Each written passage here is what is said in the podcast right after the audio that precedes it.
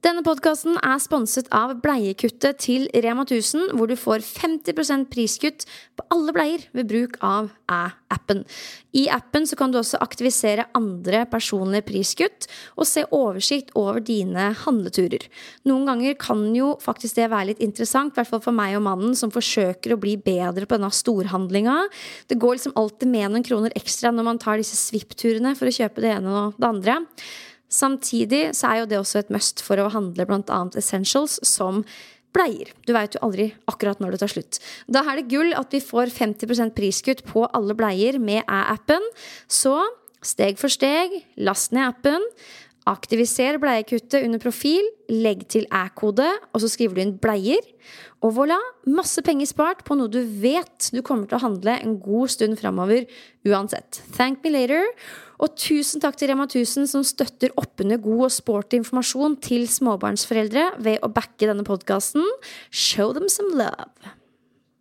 Hei og velkommen til en ny episode av Trening etter fødsel, long time no see. Eh, jeg har jo hatt perioder der jeg har sluppet episoder hver uke, men nå er jeg inne i en sånn flow der jeg liksom Jeg deler en episode når det passer, hvis du skjønner. Og foreløpig så syns jeg det funker veldig greit. I dag skal du få treffe Andrea Hegna, som blant annet er en profil på sosiale medier. Hun har en egen YouTube-kanal, hun er på Instagram. Og ja, jeg syns hun er superinspirerende og morsom å følge, og jeg gleder meg til å snakke mer med henne i dag dag. Vi skal blant annet snakke liksom om fødsel, selvfølgelig, hvordan hun trives i mammarollen, hvordan hun løser den, og uh, i tillegg litt om spiseforstyrrelser, for hun har en historikk med nettopp det, og hvordan hun syns det er liksom prega henne inn i nå tiden som nybakt mamma, da. Selv om det er noe som ligger langt tilbake i tid, så er det jo kanskje noe man ha med seg videre, hvis du skjønner. Det gleder jeg meg til å, til å, prate om.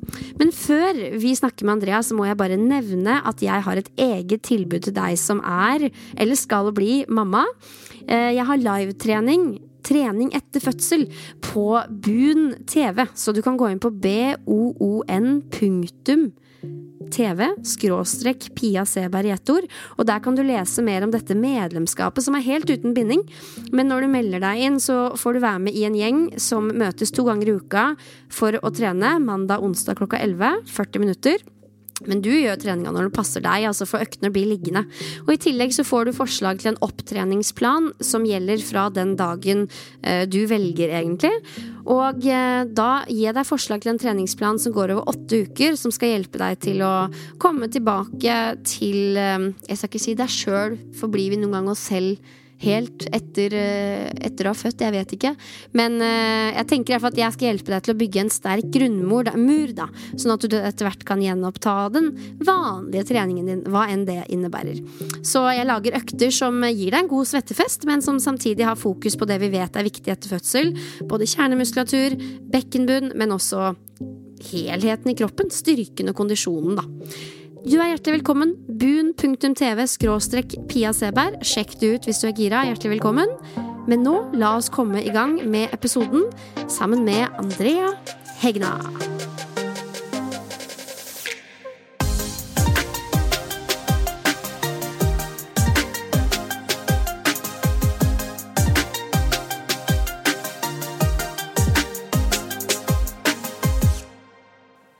Så hyggelig å endelig få lov til å sitte her med deg, Andrea. Dette har vi prøvd å få til mange ganger, men altså hverdagen er jo opp og ned og fram og tilbake. Og spesielt med deg som har en liten baby, eh, og meg som har en timeplan all over the place. Men nå, nå sitter vi her, og vi skal prate om trening etter fødsel. Altså, jeg gleder meg sånn.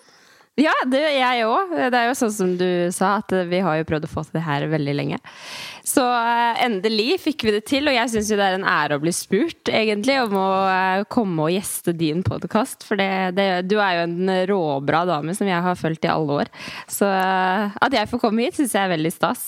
Å, så hyggelig å høre. Takk det samme. Jeg føler Vi følger jo litt med på hverandre, og jeg har jo blant annet skrevet en sak om deg til Shape. På. Jeg føler liksom at vi er kamerater, selv om vi ikke ses og henger så mye, hvis du skjønner? ja, jeg er helt enig. Helt enig. og bra. Og du, vi skal jo først snakke litt om deg Andrea. Du kan jo begynne med å bare fortelle litt kort om deg selv på generelt grunnlag. Hvem, hvem er du for de få som ikke vet det? Jo, eh, jeg heter da Andrea. Jeg er holdt på å si 21 år, men jeg er faktisk blitt 26 år. Jeg Oi. føler jeg henger, jeg henger, tilbake i tid. Ja, det kjenner jeg meg igjen i. Så jeg er da 26 år, kommer fra Skien eh, og har nylig faktisk flytta hjem etter eh, jeg vet ikke, seks-sju år i Oslo. Så vi har eh, faktisk kommet tilbake til gamle takter. Så jeg prøver liksom å lande litt i det. ellers så har jeg nå blitt Jeg kaller meg nybakt mamma enda. Jeg vet ikke hvor lenge man kan kalle seg det, men jeg lever på den, den enda, i hvert fall. og nyter livet i mammaperm. Og så ellers så er jeg jo veldig opptatt av trening. Elsker trening. Trener eh, alt fra fire til fem ganger i uka. Eh, og så elsker jeg bare å tilbringe tida med familie og venner og, og alt som er med det. Ja, du, jo, du, elsker uten tvil trening, og det er jo en av mange grunner til at du er her. Og du eh, glemte jo å nevne at du er jo en treningsinfluenser. Du har jo 70 000 ish følgere på Instagram. Du har en egen podkast. Altså sånn Du ja, må ha med influenser inn ja. i beskrivelsen din nå, Andrea. Jo, jo men det er jo, det er jo eh, Ja, jeg, det er liksom vanskelig å identifisere seg med en influenser, men eh, jeg er jo faktisk blitt det. Så ja da. Jeg driver jo en en Instagram også, eh, og jeg eh, har jo faktisk akkurat sagt opp jobben min, så nå er liksom framtida ligger i alt jeg driver med, da, på en måte. Så det er jo eh, Instagram, og så er det podkast, og så er det litt sånn treningseventer, og så det er liksom mye gøy som skjer, da. Egentlig. Ja, og jeg skjønner hva du mener. Altså, jeg, heller, jeg, kommer aldri til å bli vant til den tittelen influenser, og til, tuller vel mest med det mer, eller, mer enn noe annet. Og hvis noen mm. virkelig spør, spesielt hvis jeg møter nye folk, og de spør sånn hva jobber du med, så sier jeg helst sånn jeg er fysisk og mental trener. Fordi altså, alt man gjør i sosiale medier, er jo en forlengelse av det. Så um, ja, jeg vet ikke om man noensinne blir liksom god kompis med den influensehatten. Det kan hende det aldri skjer. ja, ja, selv om man, man, er jo stolt av det òg. Liksom at man kan jobbe av å bygge sin egen merkevare. Og det er jo veldig kult. Eller nå har, på en måte, Jeg er jo fortsatt i mammaperm, så det er jo på en måte framtida mi. Men at man faktisk har det som en mulighet, da. Det er jeg jo egentlig også veldig stolt av. Så ja. Det er, ja. det er, dritkult. Jeg tror man bare henger seg opp i litt sånn de fordommene som hørte til tittelen før, da. Ja. Men, eh, men, nok om det. Ja, du har jo også en podkast sammen med Katarina Solli. Dere kommer med nye episoder en gang i uka? Ja, vi slipper hver tirsdag. Så øh, vi skal faktisk spille inn nå etterpå, vi også. Så det blir dobbel podkasting i dag. Men øh, ja, vi har holdt på med det i ca. et år, faktisk. Litt over et år nå. Ja. Så det er My li, Liker podkast. Det er helt konge. Ja, det er koselig. Mye podding på deg og Mini, da. Fordi Mini ligger jo nå rett ved siden av deg og er, uh, krysser fingrene for at hun holder seg tålmodig gjennom episoden. Jeg tror det skal gå bra. Og hvis det blir noe sånn eh, Det kan hende det blir litt sånn gjesteopptredener her. Eh, hun pleier av og til å ha litt hufisi, men eh, hun pleier Hun er en tålmodig sjel, så og, ja, men Det er bare koselig med litt sånn lydeffekter. Det liker vi. Og jeg føler også, for jeg følger deg jo, jeg følger deg jo på YouTube. Du, jeg er jo veldig sånn, jeg brenner for YouTube, syns det er supergøy. Og jeg liker at du også gjør det. Du er på YouTube, kommer ut med videoer jevnt og trutt. Eh, det er bra, det må du fortsette med. Og der blir vi godt kjent med deg, og der ser jeg blant annet at du liksom sånn Nesten i hver video så er det sånn Ja, hepp og hepp, nå må vi komme oss inn til Oslo. Ungen og varmen og liksom ja. durer inn. Jeg var jo liksom livredd for å kjøre bil med Sylvester i typ sånn et år jeg, før jeg liksom begynte med greiene der. Men det var ikke så aktuelt heller pga. korona. Vi var jo mye hjemme. Men um, hvordan er liksom hverdagene deres uh, hjemme nå? Jo, altså det er jo veldig artig at du sier det. For jeg føler jo at jeg lever uh, et sykt hektisk liv. Liksom eh, at jeg har fått en liten baby. Men vi, det har skjedd så mye siden jeg ble mamma. Så det har på en måte bare blitt tvunget inn at jeg må. Altså, jeg kjørte, eh, kjørte bil Jeg tenkte jo hele tiden på det at det å kjøre bil med ungen, det kommer jeg aldri til å tørre å gjøre. Men jeg måtte bare, fordi vi, vi skulle flytte til Skien, og jeg måtte inn til Oslo masse. Det visste jeg, så jeg, det ble bare til at det må bare skje.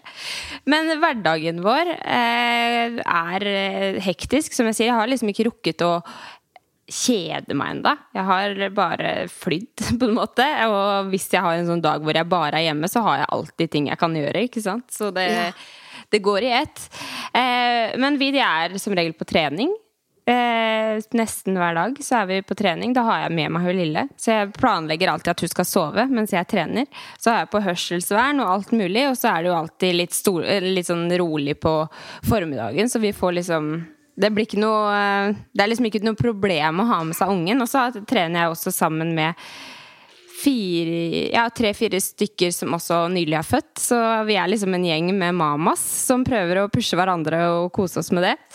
Eh, eller så går jo dagene i å gjøre husarbeid og alt liksom man rekker før ungen våkner og ja. Men vi nyter tida. Så jeg synes Det å bli, ha blitt mamma synes jeg har vært helt fantastisk. Det er liksom mye bedre enn jeg forventa.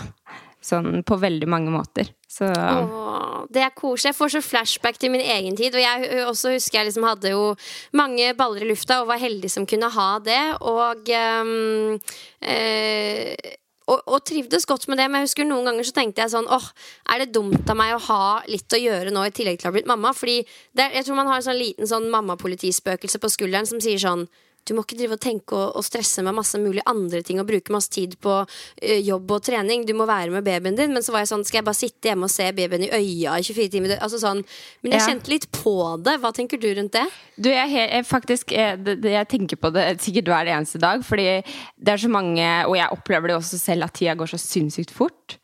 Så jeg blir sånn Jeg må liksom ta til meg alt som skjer, da. Men samtidig så føler jeg at jeg er skikkelig flink til det. For jeg er liksom hvis hun skal legge seg en dag, da, så er jeg veldig sånn at jeg, jeg legger, Det er ikke sånn at jeg legger og så løper jeg ut og så begynner jeg med det jeg skal. Jeg, sånn, jeg ser hun puste, og jeg kan fint ligge der et kvarter og bare se på hun, liksom, og ta til meg alt. Og jeg prøver veldig godt å nyte de små tidene. Og hvis vi, er, hvis vi har en full dag på farta, så er jeg veldig sånn jeg må bare fem minutter hvor jeg bare kan kose med babyen, liksom.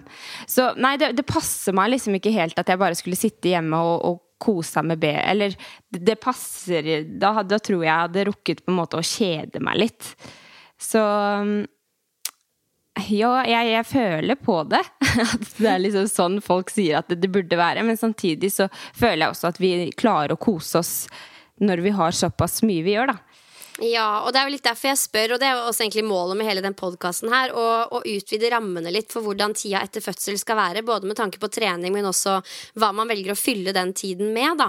Eh, det er liksom en sånn satt mal og en slags fasit, føler jeg, for, for, hvordan ting burde være i teorien, men så vet vi jo at eh, vi jenter løser dette her på veldig mange ulike måter. Spesielt kanskje når det kommer til oss treningsjenter, fordi vi elsker følelsen av å trene, og vi ser jo um, muligheter framfor begrensninger da, når det kommer til å få inn de øktene. Sånn som du, du tar med Mini på trening liksom, sammen med andre jenter som er i samme situasjon. Mange ville jo bare sånn tenkt at det var umulig å ta med en baby på crossfit-gymmet, men der hvor jeg trener her i Drammen nå, så man gjør jo det, liksom, og det går jo helt fint. Mm. Og så Altså, for, for, for, oss, vi som trener sammen, så går det, går det, veldig fint. Men jeg tror nok også det er veldig individuelt hvordan ungen er, og hvordan man eh, på en måte kan håndtere det, da. Men vi eh, det er jo alltid sånn uansett hva jeg gjør, eh, om det er jobb, om det er trening, om det er eh, hva nå enn jeg driver med i hverdagen, da, så er det jo til syvende og sist hun lille som styrer showet. Så hvis det er et eller annet som ikke går, hvis det er sånn at ok, jeg får henne faktisk ikke til å sove, jeg, hun, hun, er ikke fornøyd, hun har det ikke bra nå, så dropper jeg jo alt jeg gjør.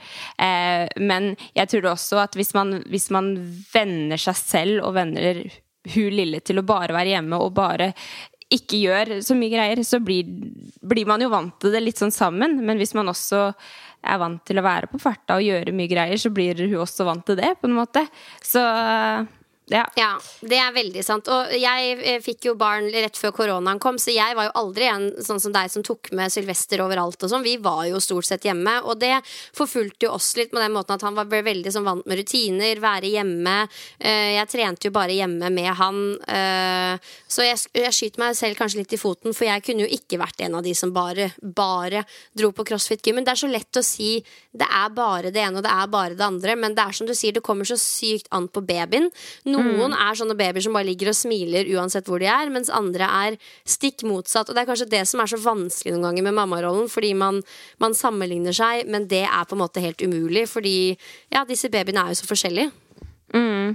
Og det er jo litt sånn som jeg har eh, på en måte unngått litt å snakke veldig mye om hvordan hun lille er i sosiale medier, fordi at jeg føler at da vil folk sammenligne seg. For jeg har jo skjønt det ut ifra meldinger jeg har fått, og sånn at folk er veldig interessert i hvordan hun er, og hvordan hun sover, hvordan hun spiser, hvordan eh, Så har jeg på en måte bare unngått å snakke om det, fordi at jeg vet at folk eh, på en måte eh, sammenligner eh, hvordan det skal være. Da. Og det er jo veldig dumt at folk gjør det. Samtidig så skjønner jeg at folk gjør det.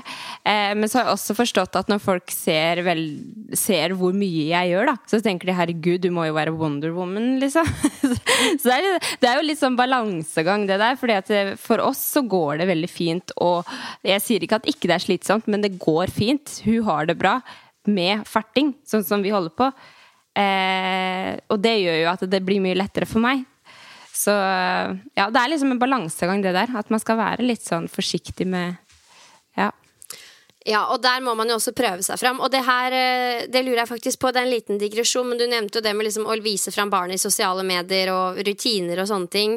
Har du gjort deg opp noen tanker rundt det å vise barnet og snakke om liksom barn i sosiale medier? Har du liksom noen sånn satte regler? Tar du det som det altså, kommer? Skal jeg være helt ærlig, så var det det med en gang jeg hadde født og når jeg gikk gravid, sånn, så tenkte jeg at jeg tenker at det, det, er noe som skal skilles. At mine sosiale medier skal skilles med barnet. Og eh, at jeg ikke ville liksom ha fjeset hennes sånn langt opp i kamera og sånt noe.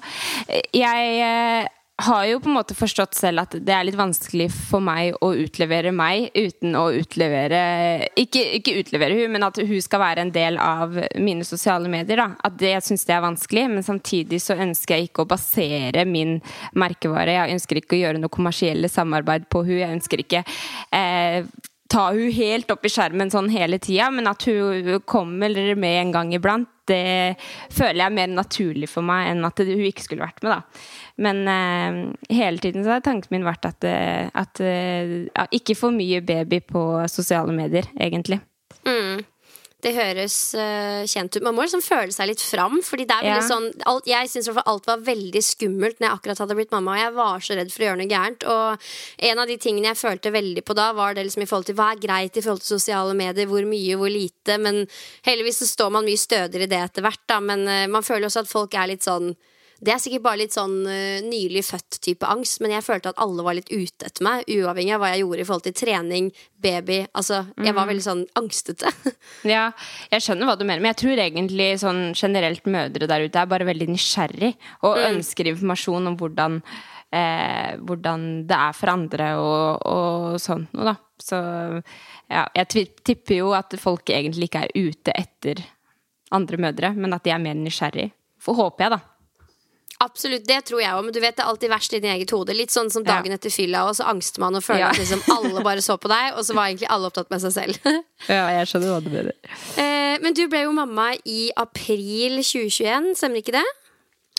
Det stemmer. så det var det... jo egentlig oppi eh, korona, på en måte. Litt. Ja, var det ikke det? Var det liksom sånn full koronafødsel, uten at jeg aner hva det innebærer? Men, men hvordan, hvordan var det? Eh, på, vi, det var, hadde jo vært alt det der hysteriet med 'jeg føder ikke alene' og sånt. Og hadde på en måte ba, Det var eh, Den bølgen var litt sånn over, så ting hadde landa litt. Så jeg var liksom forberedt på hvordan ting kom til å være. Eh, så jo, det var jo korona. Jeg måtte jo inn på sykehuset aleine, og det måtte få fødestue før far kunne komme inn. og Eh, ja. Så det var jo litt eh, hysterisk på en måte, men samtidig så gikk det veldig fint for oss fordi vi fikk fødestue og ja. Så jeg var veldig forberedt på alt, og jeg var veldig sånn, når jeg gikk inn i fødsel, så var jeg veldig forberedt på at det skulle bare, jeg skulle bare høre på hva de, jordmødrene sa, og så måtte det bare bli sånn som det ble, egentlig.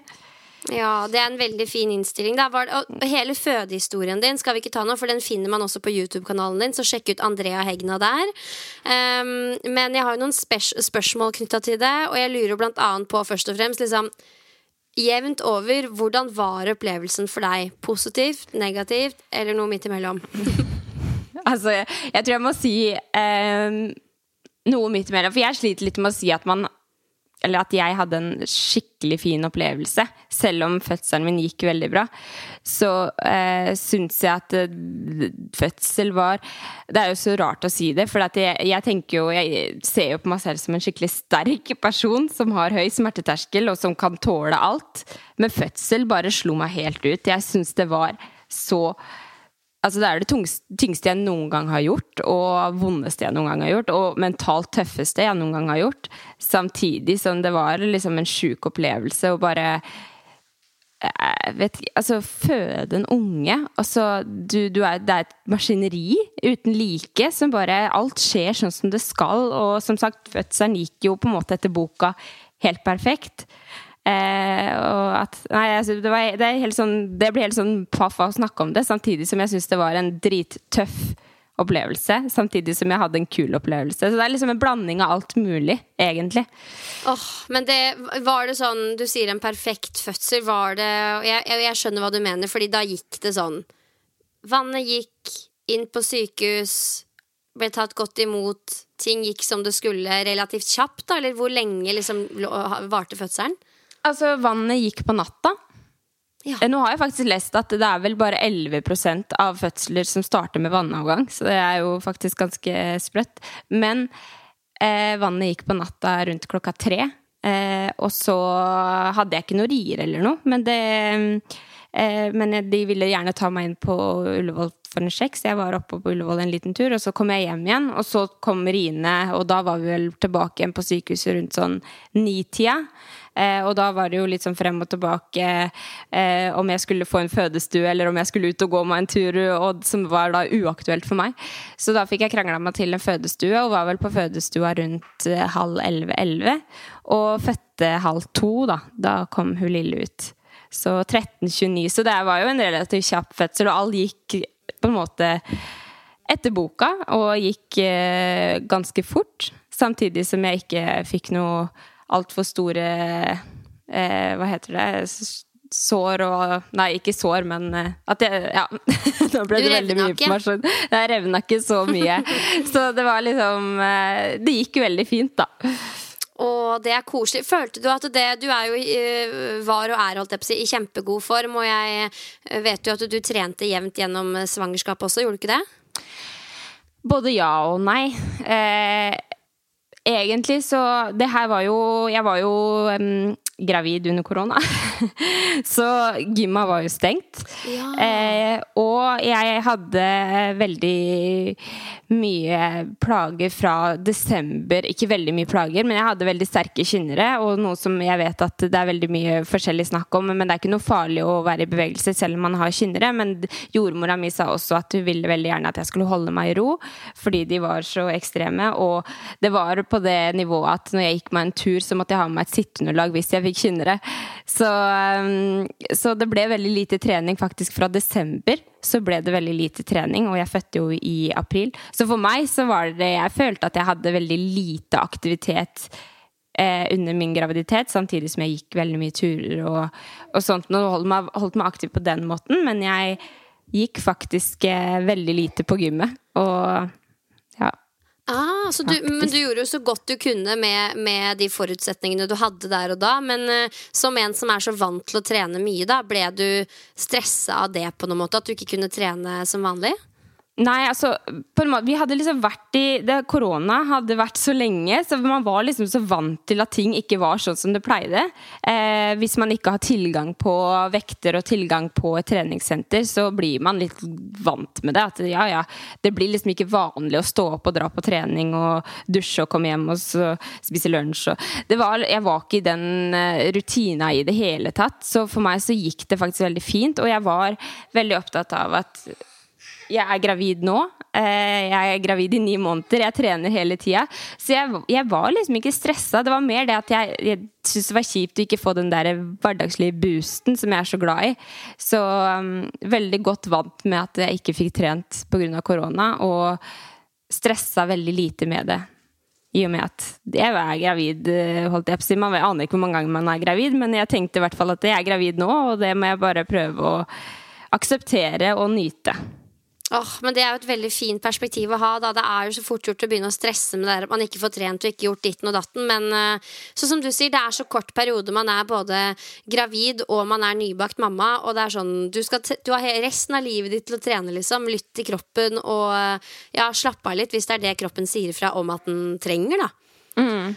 Um, men allikevel, når fødselen kom, så har du i hvert fall Du har, du har jo allikevel gode, gode, fysiske forutsetninger, og ikke minst så har du mye erfaring med trening og det pushe seg selv, både fysisk og mentalt. Men mm. følte du at du fikk bruk for noen av de skillsa uh, underveis i en fødsel? Altså, jeg tror faktisk både altså Det at jeg alltid har vært så aktiv, og det at jeg hadde et veldig godt utgangspunkt før jeg ble gravid, gjorde nok at både graviditeten og fødselen på en måte gikk såpass bra. Men igjen så sier jeg jo det at jeg så jo på meg selv som en sterk person og tenkte at det her kommer jeg til å naile, og syntes det var beintøft.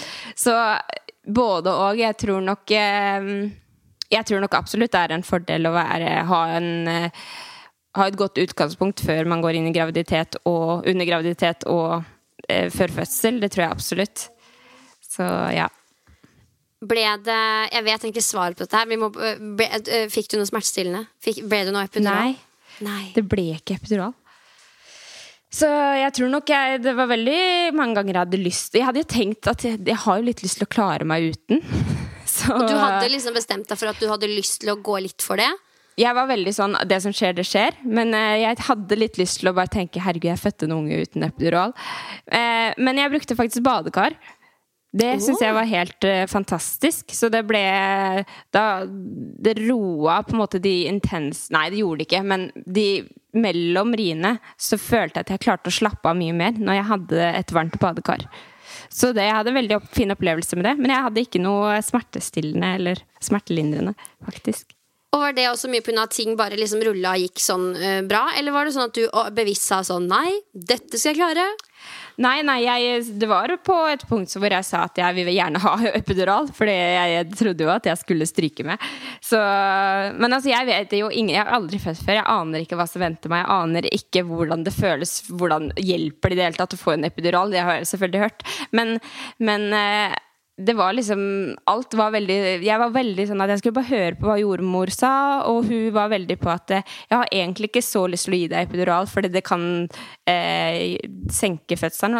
Kan stå, da kan ting stoppe litt opp, og vi ser at det går veldig bra nå. Så jeg hørte egentlig bare på de, og så fikk jeg et badekar, og da er det jo Du kan jo ikke ha epidural og badekar, så da ble det fort bare badekar. Ah, Så og det er så gøy å høre andres historier. Alle er jo unike òg, med tanke på epidural eller ikke, hvordan gjorde det, hvordan Altså, ja, nei. Åh, det er så interessant. Og det er jo som du sier, det er jo en kjempepositiv opplevelse. Noe av det sjukeste man, man, kan gjøre. Men, men, det er jo ikke utelukkende gøy og hyggelig uansett hvor bra det går, føler jeg. eh, nei, absolutt ikke. um, åh, så bra. Og nå er jo lille Mini ute. Hva, hva heter hun? Kan vi, kan vi spørre om det? Ja, ja, ja. Hun heter Amelia. Amelia, det er veldig fint. Litt sånn uvanlig navn, eller kanskje ikke? Jo, jeg, altså jeg kjenner én eh, person som heter det, faktisk. Eh, og det var veldig random at vi For vi hadde egentlig bestemt oss for Linnea. Eh, men så var vi så mye fram og tilbake, og så tenkte vi, både jeg og kjæresten begynner på A. Så tenkte vi, vet du hva, det hadde vært så koselig å bare ha noe på A. Så uh, nå har vi på en måte starta litt på det, da. Så uh, det ble Amelia. Uh, etter Det var litt sånn når hun ble født, så sto vi mellom begge navnene, så så vi, så var hun litt mørk i håret, og så var vi sånn Det føles ut som det er en Amelia. Så da ble det det. Og det er veldig koselig navn. Og nå er hun Det kan jeg regne meg fram til sjøl, men hvor mange måneder er hun nå da, da? Hun nærmer seg syv måneder. Så 15. nå 15. november så er hun syv måneder. Ja, og da har du også vært mamma i syv måneder ish. Trives mm. du, Vi har jo snakka litt om det, da, men trives du i mammarollen? Er det liksom, Kjennes det godt ut?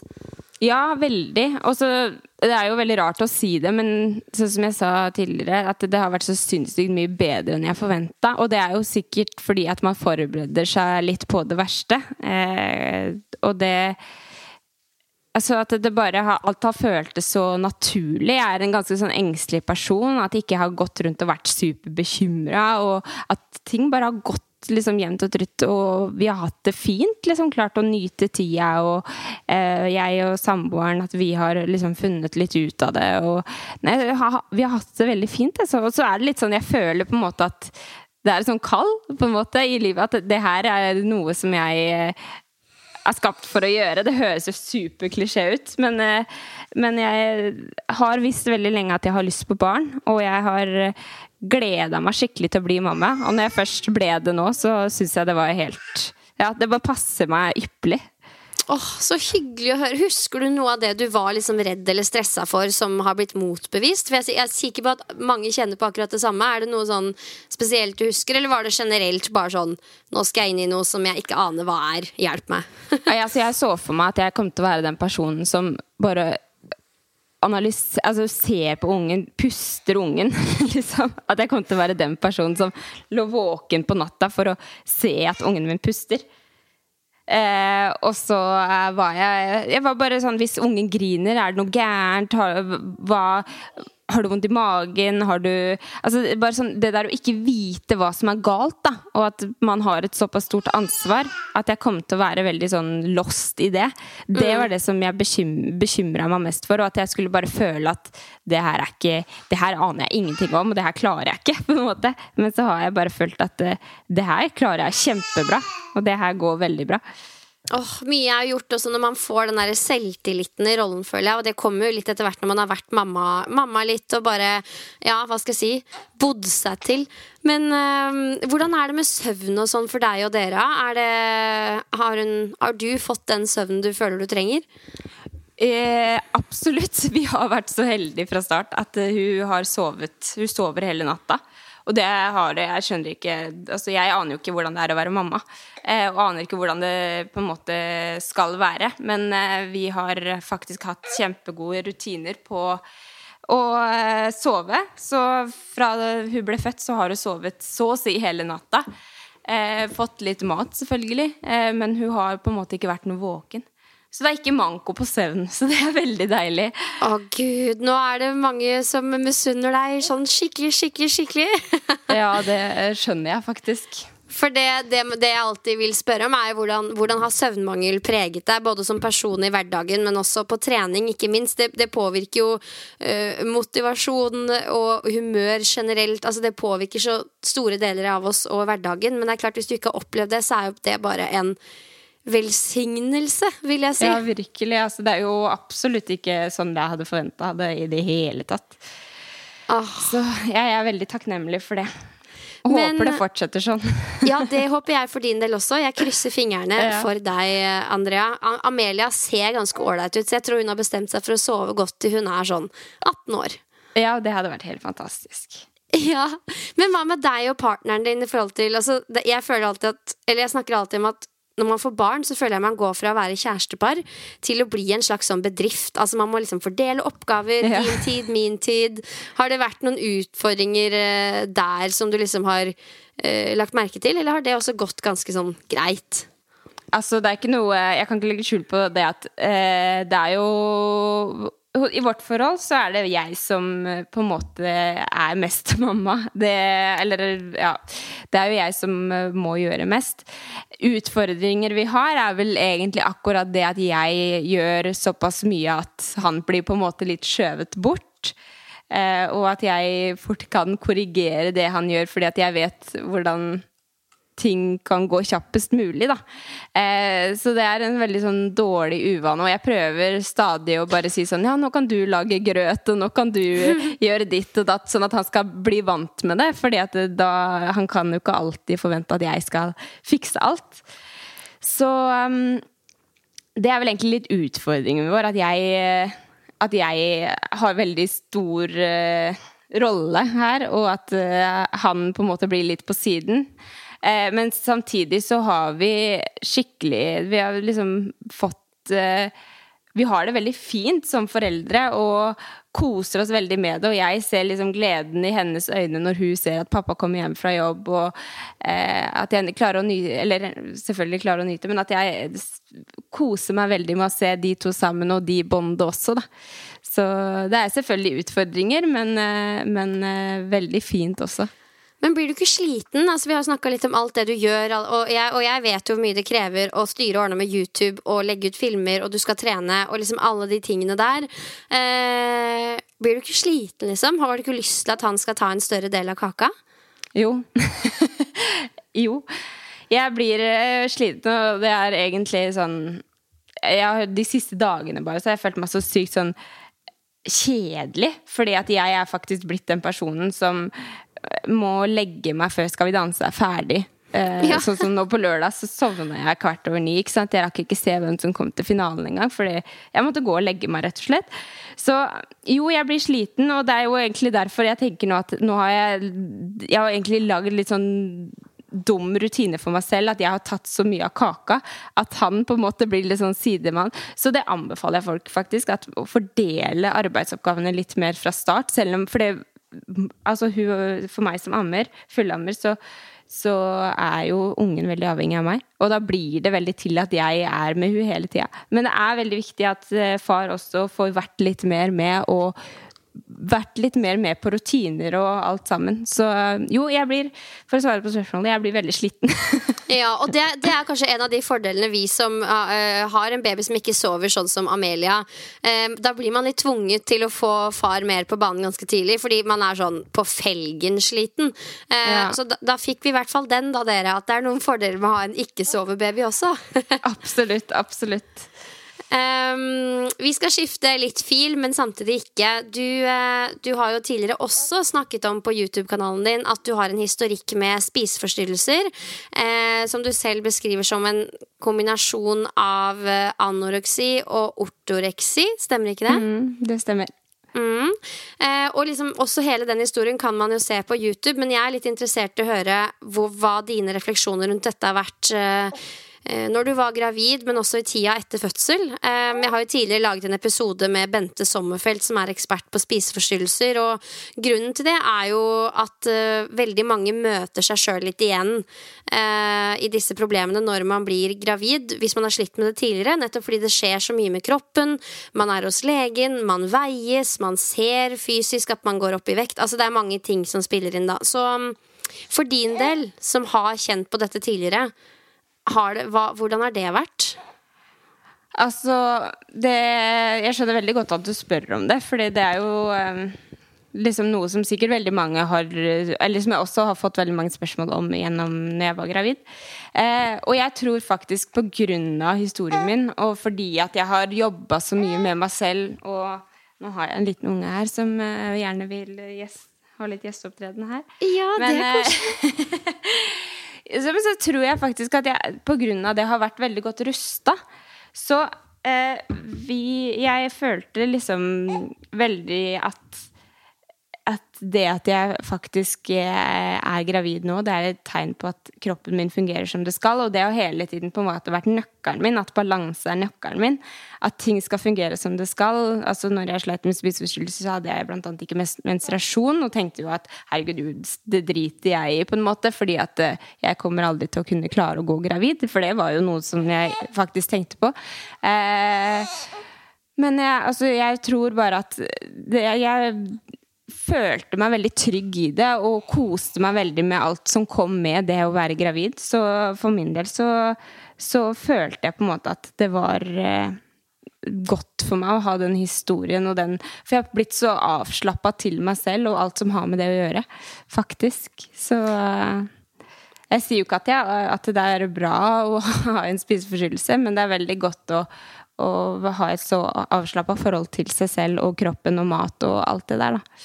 Ja, og det høres ut som det var i hvert fall nyttig for deg å ha bearbeidet det så godt som du har, og som jeg hører at du har, når du da kom til, eh, kom til Eller i den situasjonen at du ble gravid og ble mamma. Men det er kanskje ikke tilfellet for alle. Har du liksom noen tanker om hva du øh, kan si, eller som du kunne sagt til deg selv? Si at du ble gravid i den tida hvor du hadde et anstrengt forhold til det. Er det liksom noe du ville sagt til deg selv angående det for å prøve å gjøre tankesettet bedre? Ja, altså det, det, er litt så vanskelig å si, fordi hvis det er noen som sliter og sånn, så Jeg tror det er så sykt individuelt hvordan, hvordan tanker man har rundt ting og sånt noe. Men det er, jo, det er, jo, det som jeg sa nå med at, at kroppen fungerer sånn som den skal, eh, og at eh, jeg syns hele tiden at det å være sunn og frisk var et veldig sånn viktig Det har alltid vært veldig viktig for meg å være i balanse og være sunn og frisk. Så det å se seg selv litt utenfra og se seg selv som frisk, liksom, og sunn, det var veldig viktig. Mm. Og det er jo som du sier, det at man blir gravid, går opp i vekt, altså alle disse tingene, og at kroppen sier fra at den trenger mer mat, det er jo det er jo et tegn på sunnhet. At du funker som du skal. Jeg vet at det er jo kjempelett å si, og det, ja, og det er som du sier, det er individuelt. Men jeg, vi har i hvert fall godt av å høre det, da. Fordi innimellom så kommer jo disse teite tankene inn, liksom. Selv om alt er bra og man burde være verdens lykkeligste, så er det jo ikke bare fryd og gammen heller å se kroppen endre seg på den måten. Så vet ikke, det er bare fint å liksom snakke høyt om det, hvis du skjønner. Mm. Jeg tror jo også noe som eh, jeg erfarte, er jo at eh, hvis man har det fint, da, har det bra med seg selv, sånn i bunn og grunn, eh, utenom liksom hvis man ser bort ifra på en måte hvordan forhold man har til kroppen sin, eller hvordan forhold man har til mat og trening, så hvis man har det bra med seg selv, føler seg bra, føler at eh, at man er et godt menneske, da, så blir det lettere å kunne bygge brikkene på plass på andre plan, da. Mm. Åh, uten tvil. Og nå, altså nå er det en stund siden du har født, da. Men, og du hadde jo en eh, Jeg liker ikke ordet ukomplisert fødsel, men alt, det var ikke noen store komplikasjoner som skapte problemer for deg i etterkant. Men hvordan opplevde du restitusjonstida etter fødsel? Um, jo, egentlig veldig Det gikk egentlig veldig fint. Jeg, nå hadde jeg jo ikke så veldig mye komplikasjoner etter fødsel eh, eller under fødsel som gjorde at, eh, at eh, restitusjonstida ble veldig komplisert. Men jeg var jo kanskje litt sånn sjokka over første dagene etter fødsel hvor på en måte Uh, hva skal man si, hvor, hvor, mye greier som har skjedd der nede, da. Selv man, man burde jo absolutt kanskje være forberedt på det, men jeg var ikke forberedt på at det kom til å være rart å gå, på en måte. At trapper var rart å gå, at jeg tar helst heisen, liksom. Det var jeg ikke helt forberedt på. Um, men jeg tok Jeg var, hadde veldig Det tok veldig lang tid før jeg faktisk begynte å trene. Uh, jeg, jeg gikk mye turer, og jeg var jo veldig i den der rytmen at turer var det jeg gjorde. Og så treningssentrene var stengt, så det var liksom ikke så det var litt sånn uvanlig å gå på treningssenteren uansett. Men faktisk, akkurat seks uker etter fødsel så åpna treningssenteret igjen. Så det var jo veldig bra planlagt, det her, da. Um, så jeg begynte vel sånn etter sommeren. Nå har jeg ikke hvor mange uker jeg venta, men sånn etter sommeren, det er da jeg begynte å trene sånn ordentlig. Uh, og da hadde jeg bare i tanken at nå starter jeg litt på nytt. Nå er jeg veldig rolig og forsiktig og prøver å bygge meg opp gradvis. Kjente veldig etter på alt jeg gjorde. Føles det rart, så gjør jeg ikke det. Eh, og så bygde jeg meg bare oppover derfra, egentlig. Og det har funka veldig bra, syns jeg. Ja, åh, det høres Det er jo musikk i mine ører. Og når jeg skrev boka mi 'Trening etter fødsel', så var nesten det målet litt òg. Å hjelpe Uh, jenter som er født til å lære hvordan man skal lytte til kroppen sin, da kanskje spesielt etter en fødsel. Da. Uh, et utfall bakover kan kjennes eh, kjempegreit ut for noen, liksom, mens det, for andre så kan man ikke gjøre det på flere måneder. Noen kan løpe ganske kort tid etter fødsel, andre må vente et halvt år. Altså det er så klisjé å si, men fasiten ligger på en måte i egen kropp hvis man velger mm. å være litt sånn til stede. Og det opplever jeg jo at veldig mange som har god erfaring med trening, um, har litt lettere for enn andre. Noe som jo er helt naturlig fordi man har trent mye. Men mm. um, det er liksom Ja, det å lytte til kroppen, da. Ja, det er eh, i hvert fall det som funka best. Og det er jo sånn som jeg fortalte tidligere her, at vi har jo vært en gjeng som faktisk har født ganske nær hverandre, som har trent sammen, og vi ser jo det Eh, både på oss og på barna, at det er veldig individuelt hvordan ting er etter fødsel, og hvordan ungene er. Og eh, ja, så alt Det er veldig sårt for mange, det med graviditet og fødsel og unger og alt sammen. Så det er, det er kjempeindividuelt. Alle, jeg føler bare alt er Alle har forskjellig utgangspunkt, liksom. Ja, virkelig. Og man må bare ta hensyn til sitt eget utgangspunkt. Med tanke mm. på delte magemuskler, var det noe du opplevde? Altså Alle får jo en viss deling, men var det noe merkbart hos deg som påvirka tida etter fødsel på noen måte?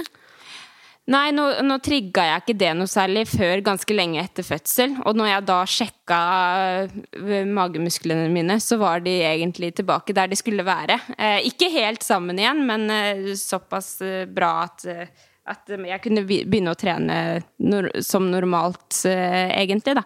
Så uh, selvfølgelig merka at jeg ikke har vært like sterk, og at ting har tatt litt lengre tid og sånn. Men det har fort gått tilbake dit som det var før fødsel, da. Mm. Og Hva med bekkenbunnen, da? Du, gjorde du knipeøvelsene dine, eller lot du tida gjøre jobben? Du, jeg har vært så dårlig på det, og det er nesten flaut å si. Men jeg har faktisk eh, Det er sånn hver gang jeg har snakka om det, så er jeg bare Ja, det må jeg gjøre. Og så har jeg liksom knipet litt da. Og så glemmer jeg det.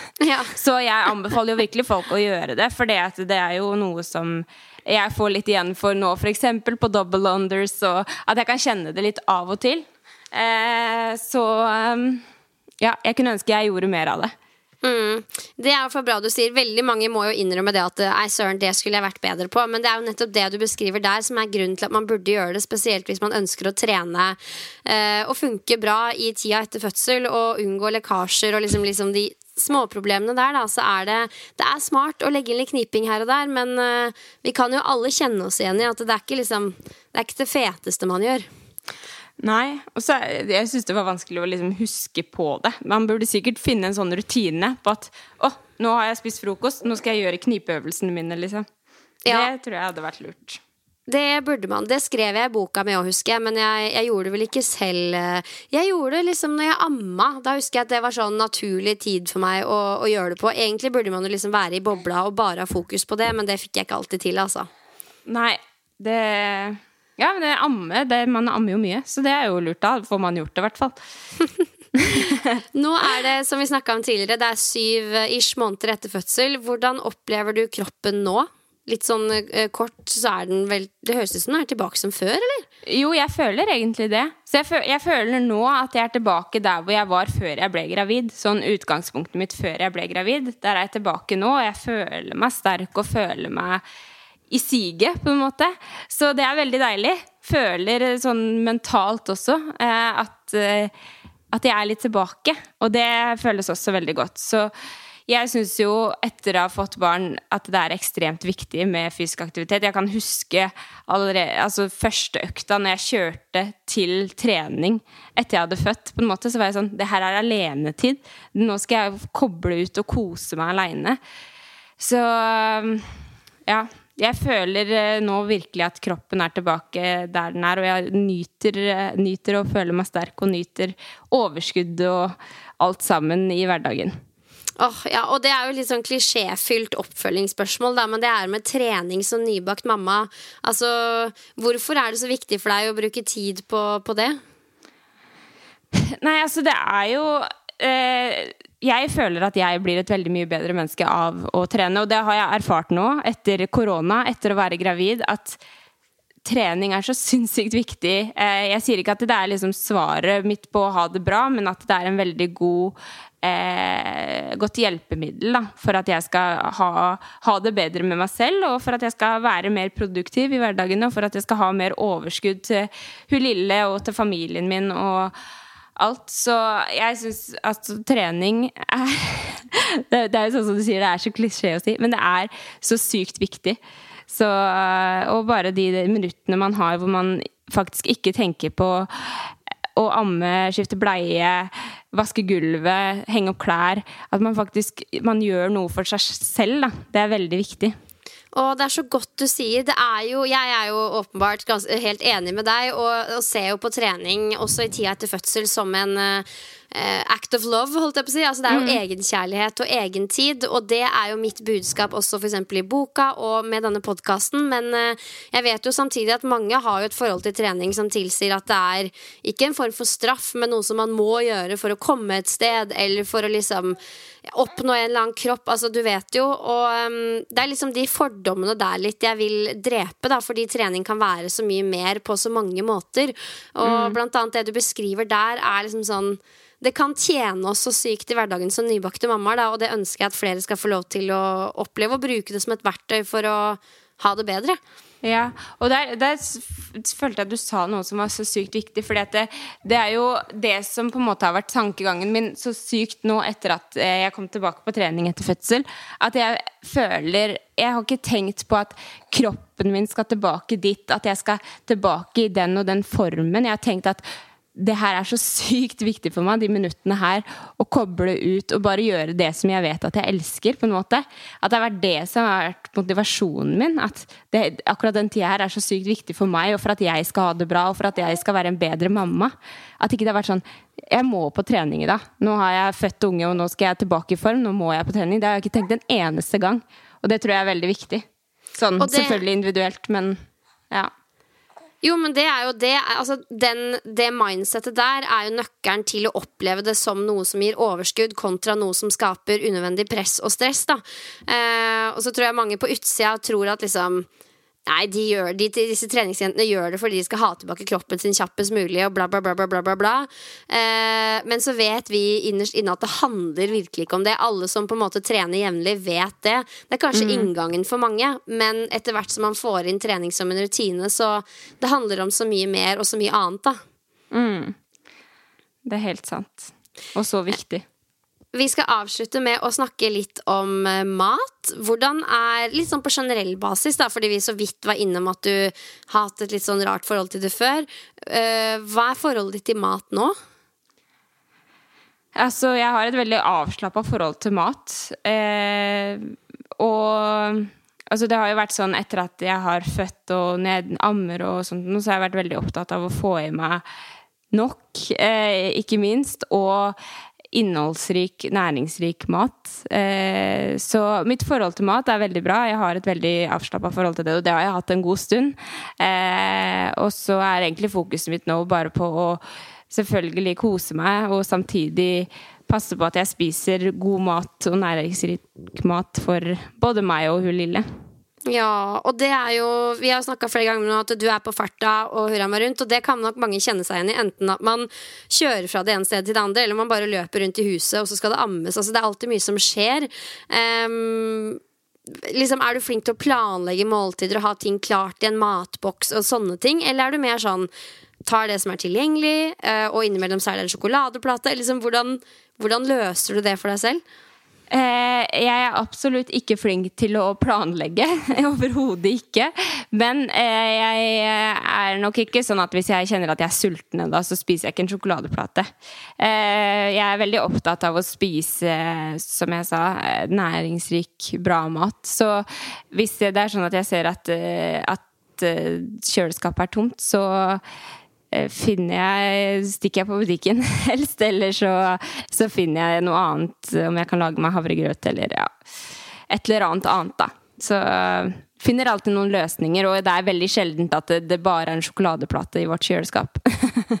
Ja, det hadde jo egentlig vært litt spesielt, men ofte, noen ganger så ser man kanskje bare den sjokoladeplata, hvis du skjønner. ja, jeg skjønner hva du mener. Jeg er veldig sulten, så kanskje jeg tar en uh, trippel uh, rad, holdt jeg på å si, også for å roe det ned, men, uh, men det er ikke et fullverdig måltid for meg. Nei, gud. Det, um, jeg, jeg skriver under på den. Ja. Um, avslutningsvis, jeg, Det er noe jeg har tenkt på i det siste som jeg ikke har spurt noen om før, men som jeg jo burde ha spurt om. Fordi du vet, etter hvert som man blir mamma, så er det en, det er en utstyrsverden, og det er masse triks og, tips og triks man ikke aner noe om, men så lærer man seg jo litt her og der, da. Er det noen tips? Eller et, en, et utstyrstips, liksom et eller annet som du kunne ønske at du visste eh, tidligere, som du har lyst til å dele med andre? Det kan være liksom hva, hva som helst. Oi, den er veldig vanskelig. Eh, Ja, for Jeg den er det egentlig ganske lett, men det er vanskelig å komme på i farta, kanskje. Ja, jo, men altså, jeg føler at uh, At uh, det er veldig individuelt hva man trenger til den Ja, ungen. sant. Eh, men eh, altså skal jeg være så kjedelig å si babynest, liksom? Fordi babynest er bare noe som vi har brukt så sykt mye fra ungen ble født. Og vi var veldig på det at vi skal ikke kjøpe inn masse ting som vi på en måte, Vi kjøper ikke en babycall, vi kjøper ikke inn brystpumpe, vi kjøper ikke inn masse ting som ikke vi vet vi trenger. Eller som vi, som vi, vi vet liksom ikke om vi kommer til å få bruk for det. Så for oss så babynest er helt klart noe som vi har fått bruk for, og babycall med kamera, fordi vi har en baby som ikke gjør så veldig mye lyd ut av seg. Så når hun våkner, så ligger hun bare og snur seg på magen og bare ja, Så vi har Det er også noe som vi har, men det er jo ikke noe som er nødvendig for alle. Nei, Eh. men eh, jeg har snakka med Unnskyld hvis jeg avbrøt deg nå, men det er veldig mange jeg har snakka med som kjøper en vanlig babycall uten kamera, for man tenker det trenger man ikke. Men så angrer man liksom etter hvert, for man lurer jo Ja. alltid på hva som skjer, og så ender man opp med å kjøpe en til med kamera, da. Så eh, kanskje man bare skal gå for det først som sist, tenker jeg. Ja, Det har i hvert fall vært nødvendig for oss, da. Syns det er veldig praktisk. Mm. Åh, men så bra. Da har jeg fått spurt om alt jeg lurer på, og litt til. Hva tenker du om framtida? Hva er liksom dine planer nå framover? Én ting er som mamma, liksom, men hva, hva skal du fylle hverdagene dine med framover nå? Eh, nei, altså jeg håper jo at det kommer til å skje masse greier, og det ser det jo ut som at det gjør. For jeg merker jo at det allerede hoper seg opp med veldig mye som, eh, som eh, holder på. Eh, så Altså Framtida Det er veldig uvisst hva som kommer til å skje, men vi har jo faktisk kjøpt en tomt. Vi skal bygge hus. Eh, og så, så det kommer jo til å ta opp en del tid. Og så er det jo dette med å satse litt som selvstendig næringsdrivende, da. Som jeg har litt prosjekter på gang og litt forskjellig som står på. Så jeg håper liksom at det kommer til å gå bra. Hvis ikke så er det bare å kaste seg rundt. Oi! Oi, oi, oi. og søke litt jobber og sånn, da. Så eh, jeg er veldig spent. Jeg føler at uh, ting kommer til å gå bra. Uh, og at uh, jeg føler at jeg gjør det jeg skal nå. Men så blir det veldig spennende å se. Åh, oh, Så gøy. Vi skal følge med, i hvert fall. Du er jo på YouTube og fortsetter å poste videoer der, Andrea. Du skal ja, det? Ja, ja. Jeg skal det. Skal det. Ja, Don't leave me hanging. For det er, det er deg, meg, deg, meg og Katarina. Ja, ja, ja, ja. Nei da, vi skal fortsette. Jeg syns jo, sånn som du sa, jeg elsker jo YouTube og syns det er en fantastisk kanal å bli litt bedre kjent. Så jeg bruker masse tid på å se på YouTube, og bruker jo masse tid på YouTube selv. Så um, det kommer jeg absolutt til å fortsette med. Men det her er kanskje mest av egeninteresse, men fra en influenser til en annen. Hva tenker du om TikTok, da? Skal du og Amelia bli stjerner på TikTok?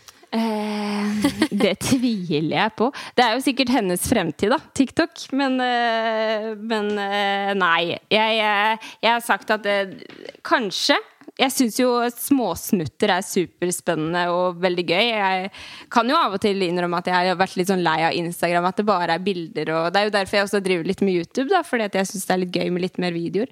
Jeg skal aldri si aldri at jeg kommer på YouTube. Ikke med, nei, på TikTok, mener jeg.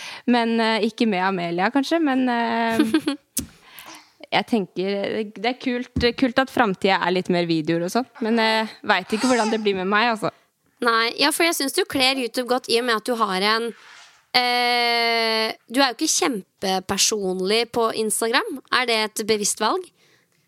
Det har nok vært et bevisst valg fra tidligere. At eh, jeg kan på en måte vise Det var bare trening, på en måte. Nå har jeg trent, nå er jeg happy med det, og så eh, går vi videre. Men eh, så følte jeg plutselig at det ble sånn feil, for det er alltid når jeg møtte folk, så var det sånn Du trener hele tida.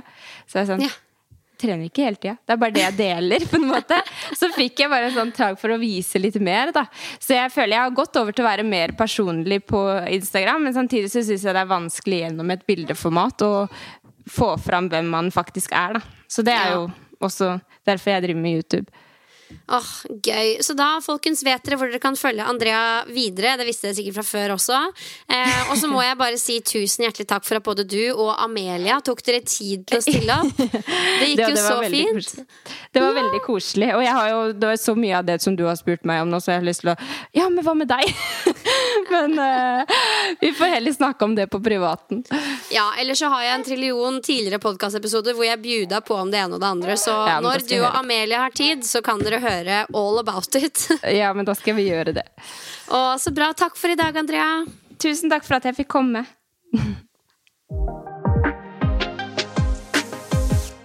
Noen kan jo kanskje tenke at de misunner Andrea litt den uh, tilsynelatende flytende, harmoniske babyhverdagen, og sånn blir det jo litt da når man har en baby som uh, sover godt, spiser godt, og som er relativt tålmodig. Da er det fort gjort å liksom ja, bruke litt tid på å sammenligne seg og tenke at 'å, hvorfor har ikke jeg det sånn'? Men det vet vi jo samtidig at det er jo ikke noe poeng. Det er som vi snakka om. Babyer er like forskjellige som alle oss andre voksne mennesker. Har ulike behov, oppfører seg på ulike måter, har ulike personligheter. Og enten vi liker det eller ikke, så former det i aller høyeste grad barseltiden vår. Og ta det fra meg, som nå er mamma til en to år gammel gutt. Altså, alt går over. Det kjennes veldig dramatisk ut uh, der og da spesielt hvis det er førstemann, fordi man vet ikke liksom Man vet ikke bedre, og innimellom husker jeg tenkte sånn Er dette mitt nye liv? Jeg følte liksom ikke at jeg fikk tid til noe av det jeg selv ville, da. Eh, men alt går over, og nå sitter jeg her to år senere, han sov, jeg må gå og vekke han på morgenen, og det er liksom sånn Ja. Er det ikke det ene, så er det det andre. Ting endrer seg, og vi må bare go with the flow. Det er en del av det å være mamma, da. Og uh, i boka mi 'Trening etter fødsel' så uh, skriver jeg masse om fysisk trening, men også mentale verktøy som skal gjøre det litt lettere for deg å være mamma. Og um, blant annet så har jeg en øvelse som heter prioriteringslista, som enkelt og greit går ut på at man skriver en sånn slags liste for seg selv på hva som er viktig å få inn i løpet av en dag. For du vet den følelsen når liksom baby endelig sover, og du vet at ok, nå har jeg bare den ene timen til å gjøre noe. Og innimellom da så kunne jeg ta meg selv i å bruke hele den timen på å vurdere hva jeg skulle gjøre, hva var viktigst, og så endte det til at jeg bare ble helt sånn paralysert, så jeg bare satt i stolen og scrolla, og plutselig så våkna Sylvester, og da var jeg sånn nei, jeg fikk jo ikke gjort noe av det jeg skulle. Men hvis du har prioriteringslista klar, så trenger du ikke å sitte og vurdere, du går ikke på telefonen, for du bare trykker på play-knappen med en gang. Og min prioriteringsliste, liksom når jeg hadde tid til overs til meg selv, så var det først og fremst søvn. Altså hvis jeg hadde sovet dårlig, noe jeg veldig ofte gjorde, så var jeg sånn rett inn på et mørkt rom, gå og legge meg og sove. Prøvde å ikke stresse med da at jeg på død og liv skulle sove, men jeg skulle i hvert fall ligge og slappe av og prøve å hente meg litt inn igjen, da. Hvis søvnen var sånn tålelig grei, eller jeg kjente at vet du hva, jeg står greit i det nå, så var det um, viktig for meg å mekke næringsrik mat. Så i motsetning til Andrea, så var faktisk jeg ganske flink til å alltid ha grønnsaker i kjøleskapet, litt ferdige proteinkilder, sånn at det alltid var lett for meg å mekke sammen en kjapp lunsj da, som gjorde meg god og mett. Hvis ikke så gikk jeg rett inn og slukte den sjokoladen, på en måte. Eh, jeg prøvde å unngå den oksehungeren. For det ga meg eh, overskudd til å prioritere trening, som var neste på lista. Hvis søvn og næringsrik mat var på plass, så var det bare å komme seg på trening, enten i form av en trilletur hvis han sov i vogna, eller om jeg gjorde noen øvelser på stuegulvet. Altså bare sånn Jeg hadde som regel planen klar, da. Så en fin greie der kan jo være å Nummer én, alltid gå i treningstøy. Det er jo også sjukt digg å gå i, så det skal ikke være noe stort problem. Og nummer to, kvelden før eller dagen før når du har mulighet, lage en sånn liten plan, eller om det er en liten økt fra Instagram, på hva du skal gjøre når du får muligheten. Sånn at når du kan, så har du treningsmatta klar, du kaster deg ned på stuegulvet og får gjort jobben. Ja. Og nest etter trening, da, så var det å få dagslys, som var viktig for meg. Få inn litt jobb. Jeg skrev jo en bok i tida etter fødsel. Husarbeid var neste på lista, så langt ned, som dere skjønner. Og sist, men ikke minst andre ting, da. Så det var liksom det var liksom disse tingene jeg nevnte nå i den rekkefølgen som var min prioriteringsliste. Og den lista gjorde det lettere å få de tingene gjort når jeg hadde muligheten. Når jeg så min sjanse, rett og slett. Og hvis du trenger hjelp til trening, så vit eh, at jeg har jo dette online-tilbudet. Gå inn på boon, boon, punktum tv, skråstrek Pia Seberg i ett ord. Så kan du lese mer om dette medlemskapet som heter Trening etter fødsel, der jeg gjennomfører gjennomfører livetrening med deg to ganger i uka, i tillegg til masse forhåndsinnspilt innhold. Og de liveøktene kan jo du gjøre akkurat når det passer deg. Så selv om jeg har økter mandag, onsdag klokka elleve, så kan du gjøre de onsdag klokka seks, torsdag klokka ni. Altså, du styrer selv. Eller hvis vi skal være ærlige, babyen styrer. ikke noe binding, ingenting, og du er hjertelig velkommen når og hvis det skulle passe. Tusen hjertelig takk for at du hørte på meg og Andrea i dag. Jeg syns det var en kjempefin episode, og det ble nok en gang minna på hvorfor jeg lager, disse, lager denne podkasten. Det, eh, det, er så moro og givende å høre hvordan ulike jenter løser mammarollen, da. For det kan gjøres på så mange forskjellige måter. Tusen hjertelig takk for i dag, og så poddes vi snart igjen.